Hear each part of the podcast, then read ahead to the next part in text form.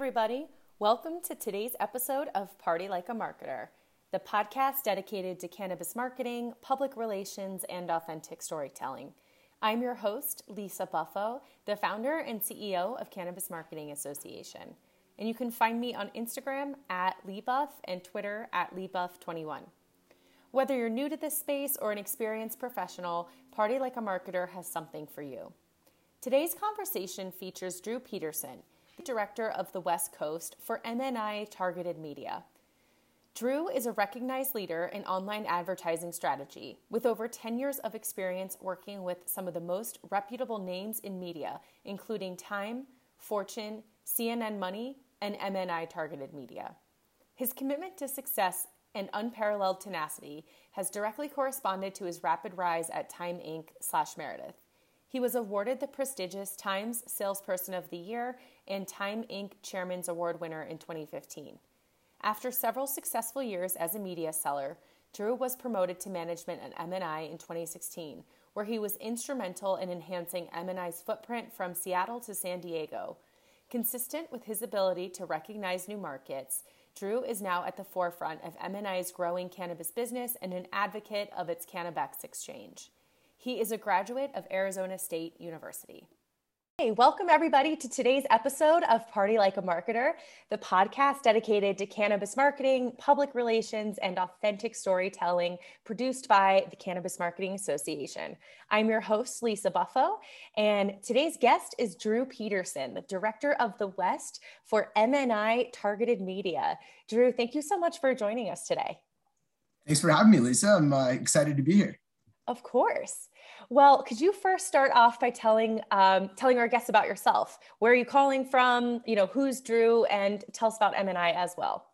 Yeah. So uh, today I'm calling from San Francisco, California, here in the Bay Area. Uh, my name is Drew Peterson. I'm the director of the West Coast for M N I Targeted Media. Um, and at M N I, we're a team of audience strategists um, spread out all across the country. We've got uh, about twelve hundred digital clients that we work with annually. Um, and between those clients, we serve about seven point four billion impressions a year.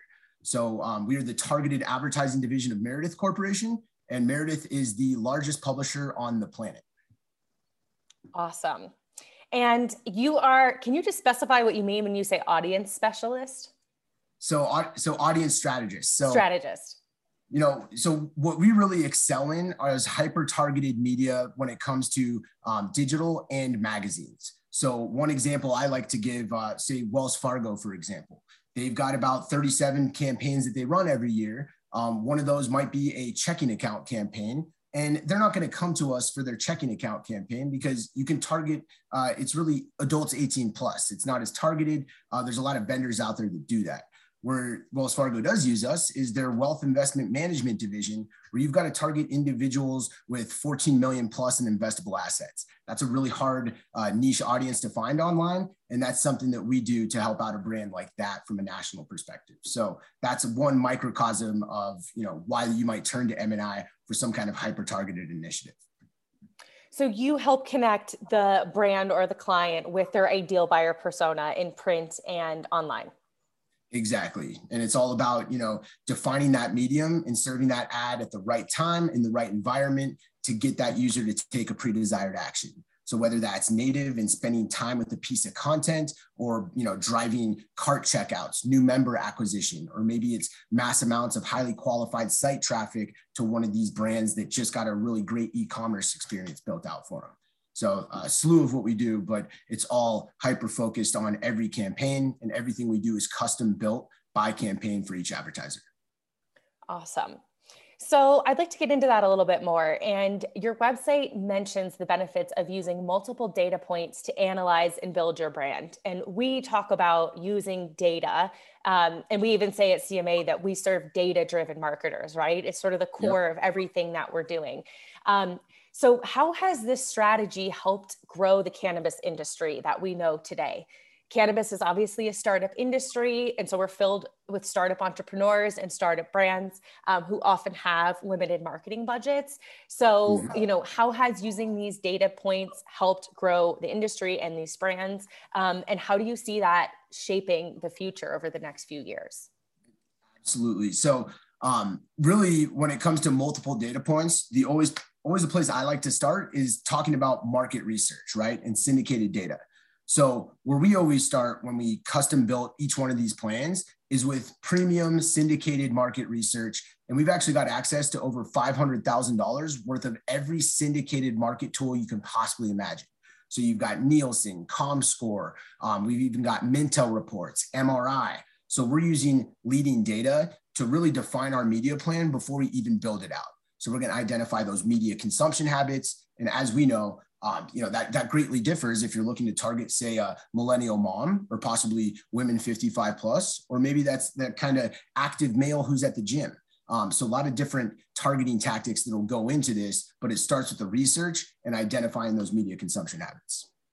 And do you, just to follow up on that, do you also, so you take the syndicated data, this consumer research that's out there, do you also work with a company's internal business intelligence and match it up, say like a brand's point of sale system, um, or help understand, you know, help them understand who their buyer personas are with that information, or kind of work the way you had just mentioned? So totally, it definitely goes both ways. Um, it's funny you bring that up because I was literally just doing this yesterday with uh, the largest delivery app in California. Um, and we're taking a look at their sales data. So one thing we're doing in that perspective, and there's a lot we do with this data, but just as one example, um, oftentimes when we're focused on conversions and cart checkouts through the app, a lot of times we'll drive users to that cart checkout experience. Um, a good amount of them will convert, but there's also that percentage of users that gets to the cart, drops a couple items in their basket, some pre-rolls, maybe some flour, but then they don't actually make the purchase. So we work back with the brands, their P O S sales data, to then serve a custom message to those that didn't convert with maybe some kind of, say, thirty-five percent off deal when previously it was a twenty-five percent off, to further facilitate and bolster those conversions. So you help, you also do retargeting.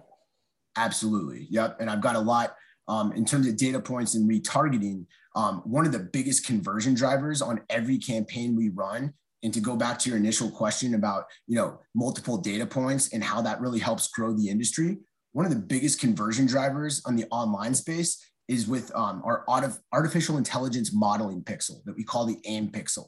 Now, ultimately what this does is, we're all familiar with, you know, site retargeting and retargeting within advertising, but what the AIM pixel does is it's a cookieless pixel that's placed on the advertiser's site, also on the checkout button or maybe that cart.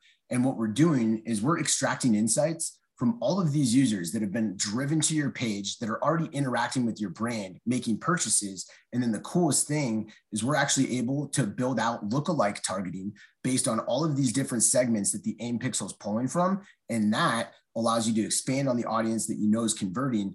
And on any given campaign where we've got the AIM pixel, we're driving about eighty percent of our conversions through that pixel alone, and all of the insights we're able to extract from that kind of technology.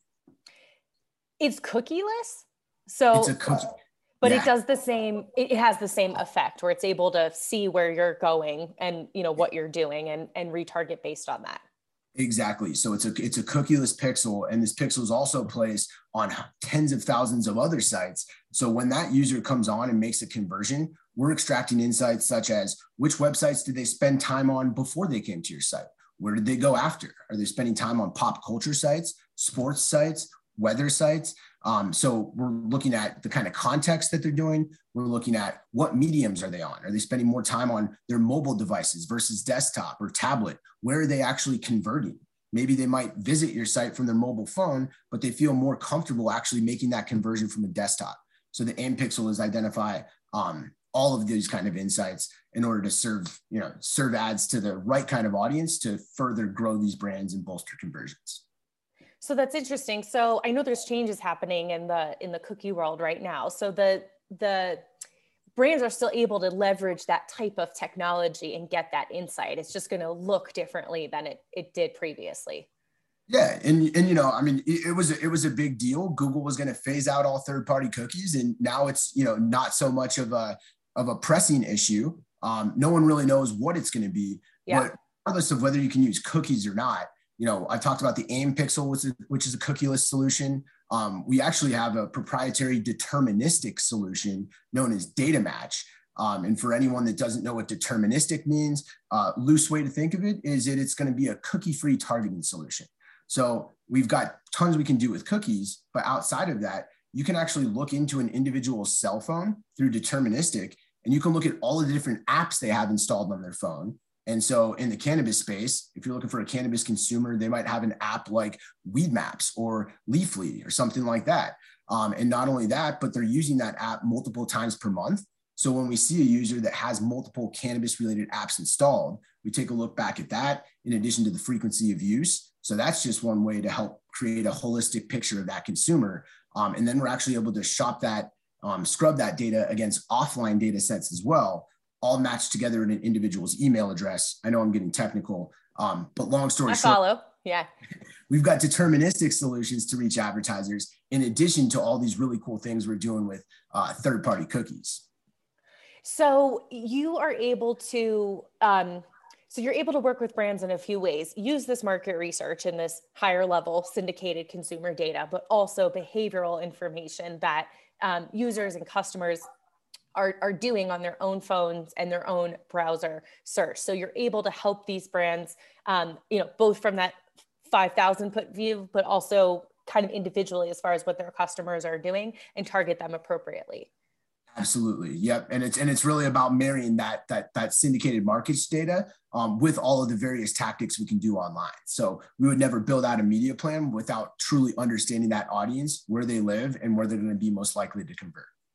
And, um, you know, without knowing that syndicated market data that you're getting, is that actually measuring folks's um, like cannabis consumption habits, or is it more kind of lifestyle demographics based?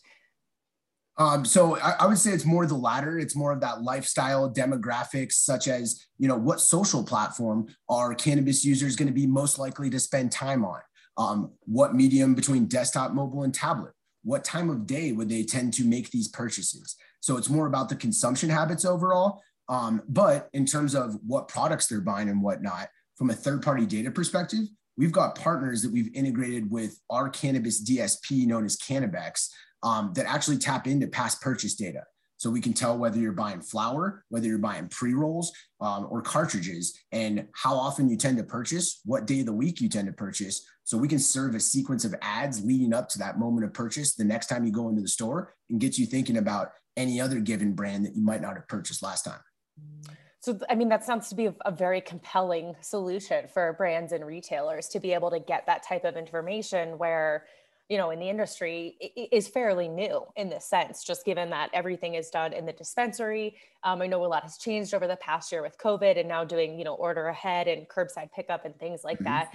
Um, but it really seems like something that could really power brands and retailers as they uh, move forward and, and oh. look to the future. Yeah, absolutely. And you talk about, you know, the original question was about how these multiple data points are used to help grow a brand.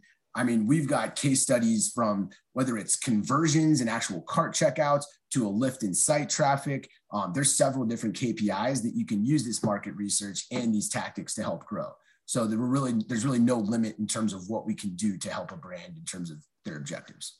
And do you focus on, um, you know, one of the things we speak with brands about is there's always the constantly going after new customers, right? Who's this consumer of tomorrow? Who, who's not in that dispensary yet, but who's going to be? And mm-hmm. retargeting and um, upselling your current customers to so make sure that they're loyal and they're coming back.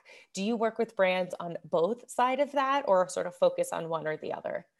Uh, so absolutely both. Um, I, I, you know, when we're working with a lot of these large cannabis delivery apps, um, there's a very high um, lifetime value of each of these customers. So, you know, the K P I for any given campaign, you usually want to focus on one, um, but there's just as much value, I would say, in retaining those other customers, given the, you know, the growth of the space and all of these competitors coming in. So you really want to put a lot of dollars into retaining those customers. Um, but at the same time, we've got other tactics on the media plan that are going after these new customers. So in terms of that aim pixel we were talking about, we've got different pixels placed on these different buttons. So the insights of who's going to be a new user might look a little different than these, you know, these recurring users. So we're taking all of that data to almost treat them separately to drive results for both. And you just mentioned focusing on one K P I.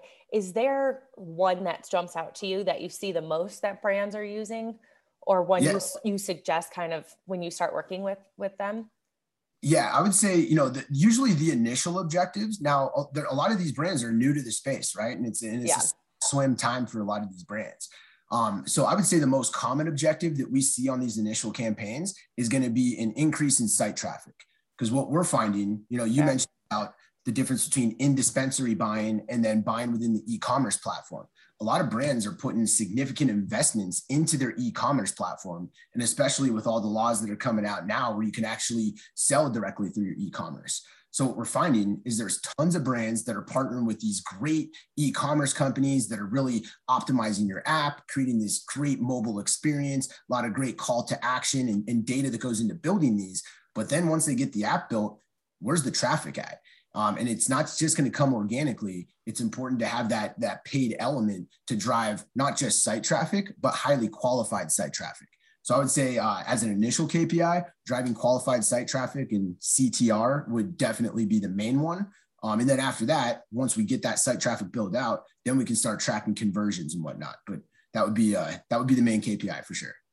And it's, you know, it kind of comes back to marketing one oh one. And some some folks, I think, see this industry or see this space as, uh, you know, we're starting over, we're doing something brand new, you know, it's a new product, we got to talk to customers. And yes, that's all true, but th- it's still the basics of, right? Like knowing who's your buyer persona, knowing who your customers are, and making sure the right folks are coming to you and coming back and, and purchasing from you. And I'm really excited about the e-commerce type trend. Um, I know myself, yeah, like personally as a consumer, I, like I know what I want before I go to the dispensary. So it's much easier to be able to order ahead and say, hey, I'm out, I'm out of this. I'm just restocking. Like I'm going to the grocery, and yes, sometimes I'll get upsold or I'll try something new if it, if it compels me. But um, the ability to be able to do that, I think, is really powerful for the industry, and just shows that the industry is, is maturing in the direction it, it folks thought it would, towards that C P G e-commerce direction, um, you know, under the regulations that we have, but we're we're heading there way faster than it, it has been in years past. Oh, absolutely. From a from a personal consumer standpoint, I mean, you you go on some of these sites and these e-commerce experiences, and it is just as robust and rich as, you know, any of these other e-commerce retailers like sporting goods stores or, you know, other retailers where we're buying clothes. I mean, these websites are are dialed in and, and totally reputable and user-friendly. So yeah, um, definitely becoming uh, a big thing, and that the brands are are there. And I even see them with like almost even better product photography, where you could like zoom in and see the nug and look at the product oh, yeah. and say like, this looks good. And I think in years past, people would have thought, no, no one's not, no one's going to buy online. They want to smell it and experience it in store. But I, that doesn't seem to be the case. Totally. Totally with you there. And do you have any interesting data points or insights that you've seen having run these campaigns for brands that, you know, might have been different or jumped out at you that you, you were surprised by? I was hoping you'd ask, Lisa. No, yeah, we've got, we, we've got a, a lot of cool things we do. So I, I talked about, you know, data match and what we do from a deterministic perspective, but let's spend a little time with, you know, what we're doing with cookies right now, because that is still very much in play. Um, currently. I, currently, absolutely. So, um, so one of the, one of the coolest things we're doing is actually condition-based targeting. So obviously cannabis can be used to treat uh, a few main functions such as uh, anxiety, glaucoma, maybe there's some kind of sexual health related issue. Um, and we actually have data providers that we can overlay on Cannabex to only serve ads to those with any of those kind of uh, disabilities, if you will, or, you know, treatments that are needed. So that's one really cool thing is condition-based targeting. We actually leverage a data provider known as Crossix, which is very common for a lot of, uh, you know, think of like the healthcare companies out there that want to serve a targeted ad based on a condition. So one common question we get when we're talking about this is, oh my gosh, is this HIPAA compliant? Um, it is absolutely one hundred percent HIPAA compliant. So that's one really cool thing we do from a condition-based uh, standpoint. Um, but there's several other things we do as well, such as we talked about the past and- person. Just to uh, clarify, that is for medical products, medical cannabis products, the condition-based, or on the adult use side? It can be on either side. Good question. Yeah, go ahead. Go ahead. I just wanted to clarify. No, no all good. I, I talk fast sometimes, Lisa, so you got to hone me in over here. You're good. Um, So we've got condition-based targeting. We can also identify, you know, pet owners. We know that uh, C B D for, for pet owners has been a huge deal. So we can actually identify, say, owners of pets that live within a certain proximity of one of these dispensaries or retailers that are selling a product. So not only using the geolocation data, but we're using that in combination with this behavioral data, knowing that they own a dog. Um, so that's kind of something cool we're doing. Um, obviously we can do, you know, competitive conquesting for dispensaries. So if you want to go after people that are buying from your neighbors or your other competitors that are nearby, we can drop targeted geofences down to a three foot radius around each of these dispensaries. And, um, we're focused on wow, three feet. Yep. Within, within three feet. So, um, and you can actually extrapolate anyone who might be working there per se. So the bud tenders, they might be there for forty hours a week. You don't necessarily need to serve them an ad. Um, so we can actually have the ability to strip out those based on dwell time if they're working at a dispensary and only target the consumers who are in there for, you know, five, fifteen minutes picking up their, their orders. So that's something cool we're doing. That's really interesting. And I could see, you know, particularly in cities or really dense environments where there's a lot of retailers, um, you know, I, I live in Denver, how that could be really powerful for them as well. Absolutely. Yep. And then, and then you can track the foot traffic as well. So you can say that, hey, I stole, for example, uh, you know, twelve hundred consumers from your five neighboring dispensaries over the past two months, um, and we brought them into your dispensary. So you can actually track that attribution as well from each of the dispensaries you're stealing traffic from. So that's another really cool thing. And do you work mostly with brands or retailers or both? Uh, it's, it's really across the board. So we work a lot client direct with the brands themselves. Um, we're working with cannabis marketing agencies that handle a collection of cannabis advertisers. Um, but I would say, you know, at least in my experience here on the West Coast, most of it has been working with the client themselves. Yeah, the brand. That makes sense. Yeah. Cool. Um, any other insights you have you want to share that you've learned or seen? Like, it, you know, anything interesting happening on the brand side? Um, just any other data points? Yeah. So um, and, and one other just really cool thing in terms of, of data points as it pertains to magazines. So we've talked a lot about yes. digital and how these national websites are stepping up to accept cannabis ads. Um, but in the beginning, I mentioned we're owned by, uh, by Meredith Corporation, which is the largest magazine publisher on the planet. Um, not only do we represent Meredith titles, but we represent a lot of other publishing houses and a lot of privately owned titles as well. So um, we've- Could you name a few just so folks get the familiarity? Absolutely. Uh, Fortune Magazine. Um, we represent Sports Illustrated, Time, Esquire, Men's Health, Women's Health, Cosmopolitan. And we represent these brands, not from a national standpoint, but from a targeted standpoint, whether that's geo-targeted or audience-targeted. Um, so one of the, I'll give you kind of two cool examples of how we use data um, for a couple of big brands in, in cannabis and then on the C B D side. Um, so we're all familiar with Cresco Labs, for example, right? One of the biggest names in cannabis. They actually run magazines through us. And what they did was they've got a, um, a new gummy line called Wonder Wellness, and they wanted to target consumers in Illinois because they've identified that as one of their fastest growing markets for this individual product. And we were actually able to get three magazine titles. Um, I've got it written down. It was Men's Health, Women's Health, and Cosmopolitan, all approved these, these ads for Wonder Wellness to run in the state of Illinois. So that's something where we took in their print in magazines. Yeah. Full page ads in these national magazines, but they're geo-targeted to Illinois. So we're not running ads in all these states where cannabis isn't legal. Interesting. So, so there's the ability to say, you know, these one hundred magazines are only going to be distributed in Illinois. And even though it's the issue of Cosmo, these ones specifically have that ad. Yep. Yep. And, and I, I, we're not quite at a hundred yet, um, getting there in terms of, in terms of the approvals. Um, but the way that works is, is we'll get an ad. It's really important to have that creative from the client up front. And then we run that creative by the titles. And what we're finding is by the week, there's more and more titles that are stepping up that are accepting these ads. So there's been a few that are more progressive than others. Um, but that's been, that's kind of what we've done from an inbook perspective. So I, I think the lesson here for everyone to hear is that there's more options available than there have ever been in the past, as far as channels for marketing your brand, and print and national print. And in these titles that were, you know, previously closed to cannabis brands now are, are accepting these dollars. Yep. Absolutely. And then to, to stay within the, the data conversation and tie that even further to magazines, so what I just talked about for Wonder Wellness, that are, that's an in-book insertion. So it's a full page in a national magazine. Now, what's even more powerful and more impactful is that when you run what's called a cover wrap, um, and for anyone that hasn't heard of a cover wrap, it's literally wrapping the front, back, and inside covers of a national magazine with your advertisement. So what this does for advertisers is a few different things. One, you're drafting off of the trust and credibility of some of the biggest names in publishing. So for example, Fortune Magazine, and everyone's familiar with the Fortune five hundred issue, which is their tentpole issue that comes out.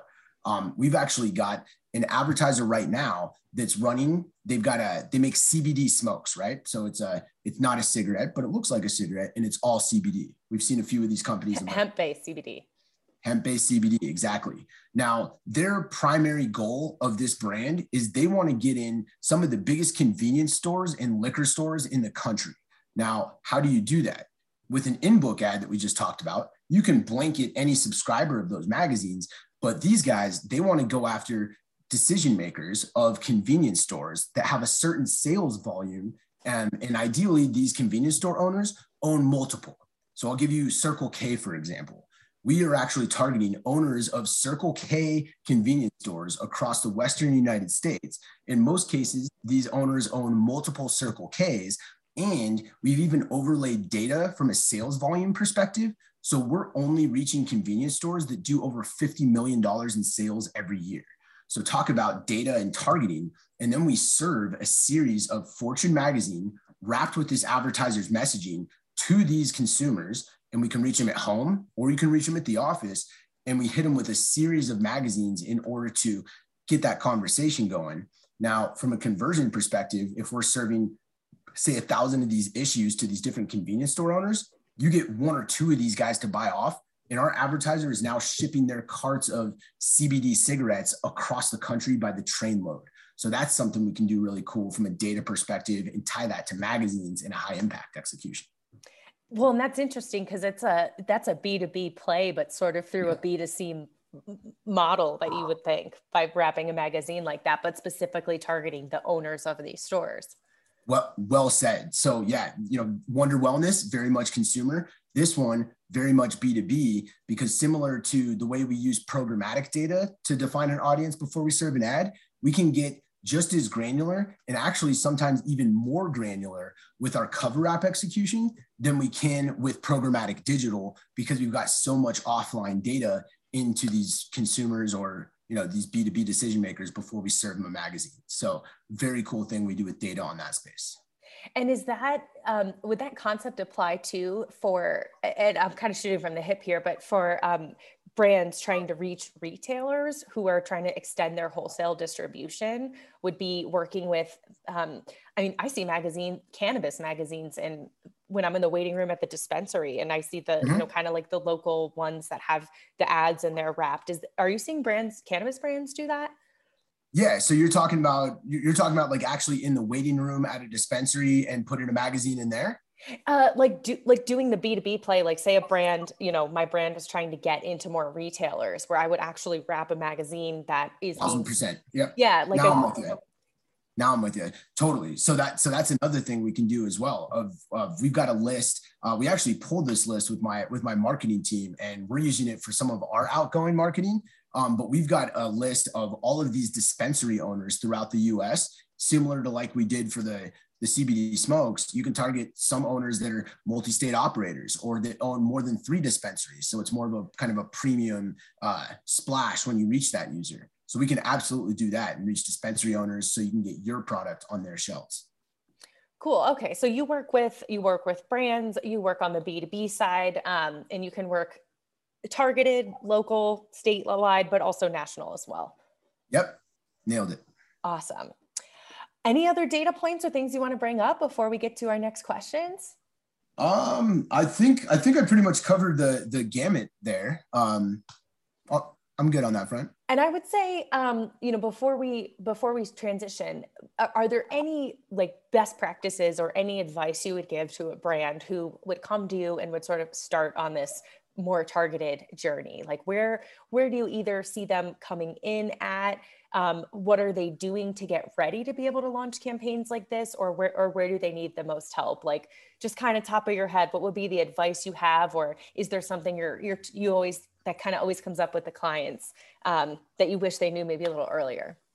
Yeah, um, the, the one thing that comes to mind is, is, is really get your creative built out as soon as you can. Um, because the way the process works online and for magazines is we need to do a Q and A of that creative, run it by the exchange and make sure that that's firing and getting approved. So, um, I, you know, in one line, I would say, get your creative over to us or to, you know, to any vendor you might be partnering with as soon as possible in order to flag any potential issues with the creative or delivery issues. So um, I find oftentimes, you know, we'll have a campaign launching on October first and we get the assets on the, you know, the last day of September. Um, and oftentimes there might not be enough time to get that ad live. And, you know, there might, sometimes there's issues or delivery issues. So that's kind of the number one thing is get your creative created as soon as possible. That makes sense because it does have to get approved by the publisher. And depending on where you are, there might be some compliance issues to make sure it's showing the right, the right imagery um, and words in there. That yep. makes sense. Any, um, on that note, any big, bigger mistakes or things you see on the creative side that kind of repeatedly get pushed back? Um, you know, I mean, other than the standard ones, uh, you know, you can't appear to target minors. You can't have any actual uh, cannabis leaves in your creative. You can't have anyone blowing smoke. Um, so outside of those kind of general restrictions, um, you know, nothing else that we've really seen uh, get rejected. But for the most part, the brands are aware of these, you know, these guidelines and some of the kind of main things they need to stay away from. So um, we've we've done a good job of avoiding any of those issues in the past you know, year as we've been working with these brands. Yeah, that makes sense. And getting out in front of it. Um, I could do a whole podcast episode just on creative and uh, the imagery that is and isn't allowed to be used, but I'll save, I'll save that one for another day. Um, that's awesome. Okay. Well, I'd like to learn a little bit more about Drew um, and your own experience in cannabis, given that you've worked with all these brands and, and have been doing this um, for M N I for a while. Um, what are some lessons that you have learned in the cannabis marketing space as, as you've entered and, you know, gotten, uh, gotten more comfortable? Totally. Um, so I, I, I've learned a ton of lessons working in the cannabis marketing space for the last three years. Um, two that come to mind. Um, so one is getting these cannabis brands into mainstream media is a massive challenge. Uh, we've been working on building out our D S P for three years, and it's taken us three years to get to the point of where we're at. But, um, you know, when you talk about all the other media, there's challenges with uh, S E M, you know, Google and, and all these big search engines. It's a, it's a very, very delicate dance, and they're just not there yet with that part of, uh, you know, the search environment. Uh, also, when it comes to social, really hard to keep your brand live or, or really do anything with social at this point. And a lot of the big brands like Facebook and Instagram um, are shutting these down. And if you're not really careful with your social, well, some of these brands are even getting completely shut down. Um, so those are just two examples of mainstream media. Then you go over to like broadcast, for example. Broadcast isn't accepting um, any of these spots. So um, in out of home, you used to see these billboards all over the place, and you still do. But here in California, if you're running a, if you're running on an interstate freeway that goes into another state, brands are now being forced to forced to pull these ads down. So mainstream media has been a huge challenge. And even online was a huge challenge for these brands, um, which has taken us about three years to get fifteen thousand sites to step up and accept C B D and cannabis. But um, that's been one of my biggest lessons is just the challenge for these poor brands to get into mainstream media. Um, and we're finally, you know, we're, we're making moves by the day over here, but digital has really just been the, the saving grace for these brands because we can get them into mainstream media, like say Vogue dot com or Rolling Stone or C B S Sports. There's a lot of really premium national websites that are stepping up. So uh, that has been very encouraging. And how, did you see a change with any of that with COVID, just as everything, you know, moved online and we spent all this time at home on our computers? Did that, did that have an impact on the ability to get things approved or, or speed it up quicker or, or not so much? I wouldn't, uh, I, so I wouldn't say from like the approval process that COVID really changed anything. What I would say is that the ordering process, if you've looked at any of these, you know, reports online, um, the orders skyrocketed during COVID. People couldn't go to the dispensary. You had to do, use a delivery app. So I feel like, so that was affected. Um, and because of that, more brands started turning to digital because that was the one medium to reach these consumers while they were buying mass amounts of cannabis during the pandemic. So um, not necessarily more brands stepping up or uh, websites stepping up, but the brands putting heavier dollars against this during that time when we're all stuck at home. Yeah, I was. I always thought it was funny, like how in twenty twenty Q R codes made a comeback and became like the star oh, of the year. I didn't think they were going to ha- have I, that much longevity, but they they have been. I um, love that you just brought up yeah. Q R codes. That's actually talking about data. That's another thing we can do through magazines as well. So you know, one of the biggest biggest challenges was there was no attribution with the magazine space. Now we've actually got Q R codes that we're attaching to these magazine pages, so you have instant R O I. From that page that was, you know, seen in one of these national magazines, scan the Q R code, takes you right to that mobile optimized menu where you can make a purchase. So there's another cool thing. Glad you brought that up, Lisa. It wasn't even on my agenda. Yeah, and everyone knows how to use them now. Um, yeah, now that we've ordered through Q R codes for so long. So that's that's awesome. And I, I love that because I've also found print pre-COVID was a very hard thing. And in general, it can be hard to track R O I on because, right, even if you buy the magazine, are you are you reading it, looking at it, you know, taking time. Um, so that, that brings that attribution element into it and makes it still a compelling channel. Cause I, some, I feel like some folks have totally written off print, uh, but that gives it a little more, uh, what's the word, just emphasis, and that's something that can withstand a little bit longer. Absolutely. Um, so how important is it to make sure that your brand or business is current, and are there consequences if it is not? And what I mean by that is really are staying on top of current trends that are happening, um, both in marketing and as far as consumer insights and what you're seeing at that market research level. Yeah. So um, the short answer to that, it is very important, and uh, the consequences can be extreme. If I had to put that in two words there. Um, so for, from our side of this, for, you know, from our side of the fence as a targeted marketer, where we really help out and, and um, you know, with uh, staying ahead of these regulations is, you know, we talk about all these state by state regulations, or even, and sometimes when it comes to advertising, there's even county by county or at the municipal level, there's these specific regulations. Um, so we've actually got a uh, twenty twenty-one, uh, this was just published actually yesterday, but we've got a state-by-state cannabis guideline document on M N I dot com slash cannabis. Um, so because it is so vital for these brands, um, we get a lot of site traffic from our cannabis offering in general. But w- what we're finding is that there's a huge need for these state-by-state regulations. Um, regulations, especially for these multi-state operators that um, are, you know, kind of running executions in different states. And it looks a little bit different in Michigan than it does in California, or in Maine, for example. You can only run ads, location-based ads that are in-app, versus here in California, you can run in-app and the mobile web. Um, so I think it's very important to stay ahead of those state-by-state nuances. And, um, and we've got kind of a solution to, to help our brands with that. Yeah. And I would say on the extreme side, I think, um, you know, you you can lose a market share to a competitor, or you can lose, um, you know, the ability to remain competitive and on edge if you're not up to date with, I mean, not just the regulations from a compliance perspective, that's like the bottom, but also the current trends, what's happening, what's selling, um, and how, what direction are consumers moving in. And right. Just to follow up on that, so when you speak with brands, um, as far as their knowledge of their own consumers and their own understanding of the macro level trends and what's happening in their business, do you feel it is, they have a way to go? Like, are you coming in and doing a lot of the education, educating as like, hey, here's what's really going on out here and here's your understanding of it? Or do you see that they're they're more or less on top of it? Um, I, so I would say it really, de- it depends on, depends on the brand, right? For, for one of the largest delivery apps in the country, and definitely the largest in California, um, they are like a big sophisticated advertiser that's been around for a decade. I mean, they've got, they've got their own internal market research, pretty much know what they want. Um, where we are more there to recommend the different tactics that'll make sense for this internal research they have. Um, but that's kind of a, that's kind of an outlier. Most brands aren't as sophisticated as these large delivery apps that have been around for three years.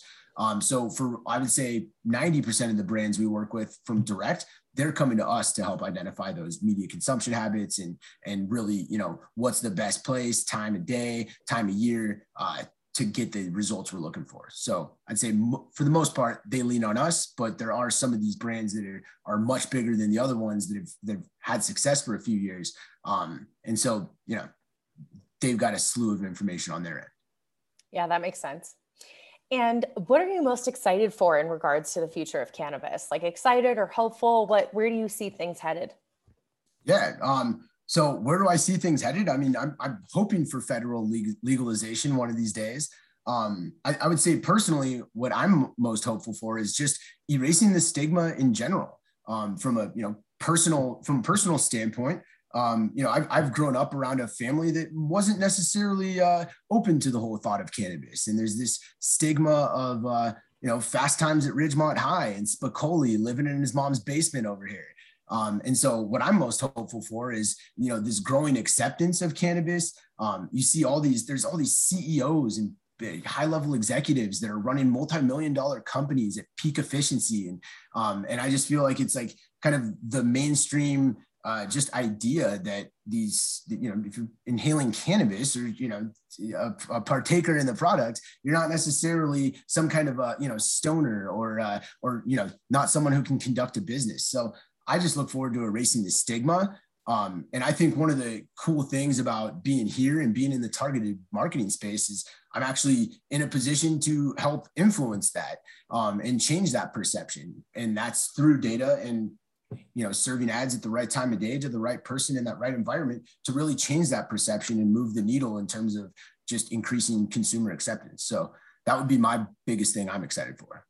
Yeah, I, I echo that. And I, I've always, I love this industry because I've, I've found some of the most intelligent, thoughtful, highly functioning, smart, intuitive people who are running and starting businesses in this space are also heavy consumers, and they know their products really well. They know what they're talking about. They know their consumption habits. They know themselves, um, and, and just interacting, and they live great, you know, balanced to some degree lives, um, and have a social life. And so they've totally busted the stigma while working inside the space. Um, and I always enjoy that and, and meeting folks and hearing their stories too.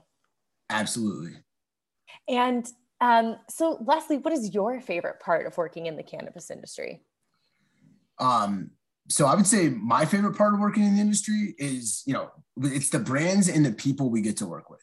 Um, so just in terms of our, you know, our everyday day-to-day interaction before cannabis came out, um, you know, here at M N I, we work with some of the biggest agencies and holding companies in the, in the country. Right. And when we're working with all of these media professionals, they are deeply entrenched in the media space. So sometimes when we go into these meetings, it might be more as a, as a vendor, um, versus as when we're working with the cannabis space, we're truly going in with a seat at, you know, a seat at the table, and we're not just a vendor, we're a partner. And to me, what I think the coolest part is, is, you know, we're getting thank you cards or high fives for running these successful campaigns. And I used the term sink or swim earlier. You know, it's, it's a, it's a dire time for a lot of these brands. And, and yeah. like, sometimes they have smaller budgets. It's important to go with a proven partner that has a track record of R O I, knows what they're doing, has that kind of credibility. Um, so, so to me, it's being able to actually help these brands, um, help them grow and help educate them on, you know, what is programmatic? What is native? How does native fit into the greater piece of the puzzle when we're driving R O I? So to me, that's my favorite part of it is just, you know, the people we get to work with. Like you said, um, a lot of uh, highly functioning people, no pun intended there. Um, but it's just, you know, it's a, it's, it's funner. It, it's more fun. It's more, uh, it's more laid back. It's, uh, it, but at the same time, it's just, it's a bunch of professionals who have a job to get done, and we just yeah. help them achieve R O I and grow their brands and, you know, get a hug for it. It's awesome. So that's, yeah, yeah. That's awesome. I, I echo that. Well, Drew, is there any last, uh, anything else you want to share or say before we go and wrap up? Um, I would just say, you know, of just in conclusion with everything, it's just, it's very encouraging to see everything changing by the day over here, whether it's more magazines stepping up to the plate or more, you know, more websites. And because of this growing scale, what we're able to do from a data perspective um, is getting more immense by the week over here. So it's just, it's encouraging to see the scale continue to grow. Right now we're at fifteen thousand websites and counting. Um, and then because of that, there's just all of this really cool technology that we're now able to do for cannabis that previously wasn't there for these advertisers. So I'd say a couple of years ago, it was basic demo targeting. Now these advertisers are able to do everything that the major national brands like Wells Fargo or Pepsi or Coca-Cola is doing. So um, to yeah. me, very encouraging with, with where the industry's heading. And, um, you know, if it's federally legal one of these days, then the sky will be the limit and all these mainstream media companies will start stepping up. So um, that that's what I would say in conclusion, but it has just been so fun to work with these clients every day, help them grow their brands, love providing these tangible results and case studies at the end of it. So it's been uh, an absolute whirlwind. We're moving fast over here, um, but it's genuinely been a blast and it feels so good just to, you know, be on that other side of the table and, uh, and be a partner with a lot of these brands. That's awesome. And Drew, how can folks contact you or connect with you? Is there a website um, or social media or anything you, you want to share for our listeners? Totally. So, um, so I would start, you know, M N I dot com slash cannabis. We've got an entire pillar page built out consisting of the, you know, state by state guidelines I talked about, all the case studies I've mentioned, um, you know, anything about Cannabex, our cannabis D S P. Um, so I would start with that. If anyone wants to get in touch with me, my email is drew, D R E W dot Peterson, P E D E R S E N, and that's M N I dot com. Awesome, Drew. Thank you so much. It was a pleasure to have you today. And thank you for sharing the insights and connecting with our audience. I, I look forward to um, talking with you soon and hopefully seeing you in person someday. Absolutely. So this is a blast. Thank you for having me. Thank you for joining us for another episode of Party Like a Marketer. Check us out on Instagram at Party Like a Marketer and on our website, the cannabis marketing association dot com, and engage with us. We love to hear from you. We'll see you next time for another episode next week.